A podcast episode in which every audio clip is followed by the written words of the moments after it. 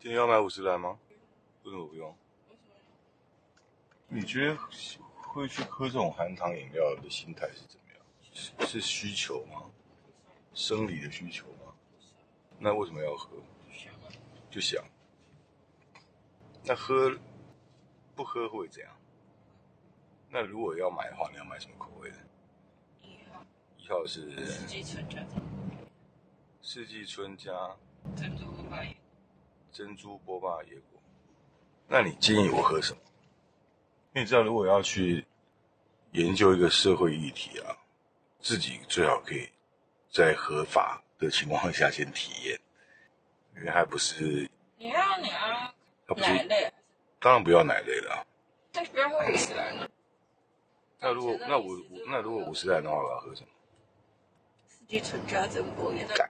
啊，那是这你爱喝，不是，可是五十兰就没有什么特别的、啊，你知道不吗？用特别啊，就是正常不。是重点就是因为有的店是特别会奶的比较厉害。不用，还是不要太不要就不要太 creamy 就好了。你就就我就一直在想说，比如说好，比如以珍珠奶茶好那个了，珍珠奶茶，比如比如珍珠奶茶，每一家每一家不都是珍都是嗯手摇饮这种东西嘛？那到底差别到底在哪里？不一样，珍珠茶就是珍珠啊的珍珠的比例差很多啦。比例，所以说都是比例的问题。或是有的就是像米克夏，就是牛奶类的，嗯，牛奶比较浓，然后浓茶浪会就是喝它的茶，然后像一方是喝它的果汁，那五十兰呢？吴三就是喝它的便宜，跟方五十兰比较便宜。那还有其他的啊，比如像那就是个每一家都有不是有一些那对个啊，不是有一些那个网红啊，或是艺人啊，会去开手摇饮吗？对啊你知道弟妹开手摇你饮知吗？道啊，北村你有喝过吗？那你觉得这些艺人开的手摇饮会有什么不一样？嗯不会不会，比较贵，比较贵，它就是比较贵而已对啊。可你没喝过啊，你怎么评论呢？因为茶饮原料不会差哪里去，啊那、你刚刚不讲比例吗？料？对啊，可是因为假设你要喝牛奶好喝的话，那就已经有那几家了，嗯就是你懂吗？嗯，明白。而且通常网红开店在乎的只是用他的名气去拉生意，就那是拿他本身。可是我觉得很奇怪，那消费者难道不明都都不明白吗？就是你就算是网红，就算是艺人开的店，啊，你又不懂吃，你又不会做因，为那弟妹就是本来就很常很爱喝什么，所以啊，那弟妹就是另当别论，就表示说，因为她是呃自己爱喝到变达人，所以她自己来开个手摇饮，那可以理解，因为她她一直在喝，而且对不对？那我就说，那种艺人网红他们这样行销管道就很多，对，我明白行销管道这个事，可我意思是说，那难道消费者自己都是傻的吗？他不会知道说啊？难道说啊你那个某某某某艺人、某某明星、某某天王、某某天后啊啊你是懂哦，你是会做、哦、啊？难道因为你是艺人，你知道你是艺人，你的味蕾就比较厉害？饮是料这种就还好吧，那这种可是餐厅不是也是一样吗？很多店都是这样啊，或是一些潮牌店。你说艺人他就真的懂服装，懂服装设计，懂服装的市场，懂服装的采购？不会吧？啊，为什么？啊，难道消费者是傻的吗？假设艺嗯人 A 开了一家手摇饮，对可是我跟艺人 A 不熟，我对他手摇饮没什么兴趣，可是我很喜欢艺人 B 好了，那艺人 B 呢就会说艺人 A 的奶饮料超厉害，你知道吗？对，我说行对啊。那我们刚刚谈的是在开店的立场是这样，因为我现在是说在消费者的立场，消费者难道就这么笨吗？那个我不知道，难道就这么我的觉得这么的不思考吗？因为现在很多消费者真的就是你追逐的哪一个明星或哪一个网红，很多你看到超过两个以上都在推某个东西，你就想去吃。真的吗对啊？可比如说好，比如说好，你在追某个明星，好，那这个明星开了一个餐厅，好，你就会去嘛。可是那只是那就表示他的粉丝会去，可是我不是他的粉丝，我为什么会去呢？你不是他的粉丝，那你可能不知道那是那就是他开，你就会觉得哦，那一阵子很有名，对人很多哦，原来是因为这样，所以意思就是说，不是艺人不艺人、名人不名人、网红不网红的问题而已，也不是重点，不是消费者是笨蛋，而是说消费者会有一种从众心理的，对的，就是就是就对是，台湾没有那么爱排队。那我可以找一一堆工读生、临时演员去排队啊，可以啊，很多店不是都这样吗？当然可以啊。那排起来就就然后找一堆布洛克鞋啊，弄好搞啊。那我卖什么大便也有人要吃啊，对啊，是不是这样？是那只有台湾是这样吗？相较之下吧，比较严重，就是你的认为，对不对？嗯比较严重。这种排喜欢排队这件事情，大家应该知道，嗯，就台湾很容易有那种跟风我跟你讲，我前一阵子前一阵看了一本有关经济学的书哦，就比如说卫生纸为什么要排队？卫生纸不按理你买出去抢购卫生纸，然后搜罗一大堆，对不对？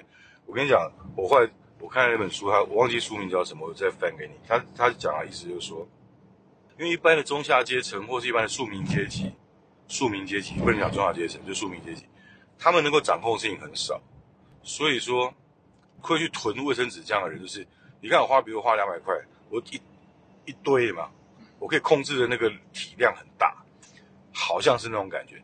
那排队那种情况有点像是说，因为我是一般的庶民阶级，然后我好像因为这个大家都爱去的这件事情，感觉不是说格调高不高，而是感觉阶层比较高。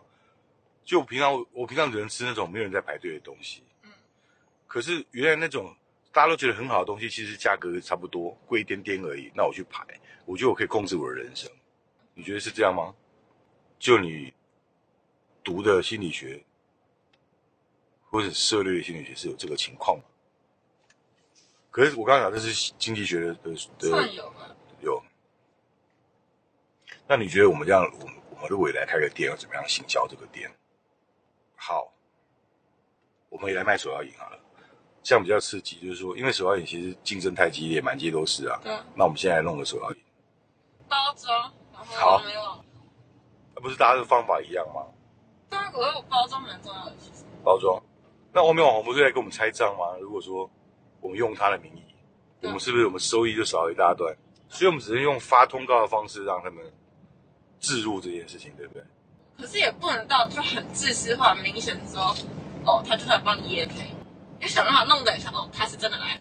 比如说，比如说，比如说，比如说，比如说我们夜配的话，假设这样好，嗯，如果是夜配，如果以 YouTube 来讲，嗯他可能是拍一个影片介绍这家店，对，但是如果他要弄得比较真实一点，他可能是他拍个日常啊，嗯，然后哦，我今天要去不小经我今过天，去哪个地方玩，然后跟大家哦，突然就是最近有一个很常来喝的饮料，就要跟大家分享一下这样。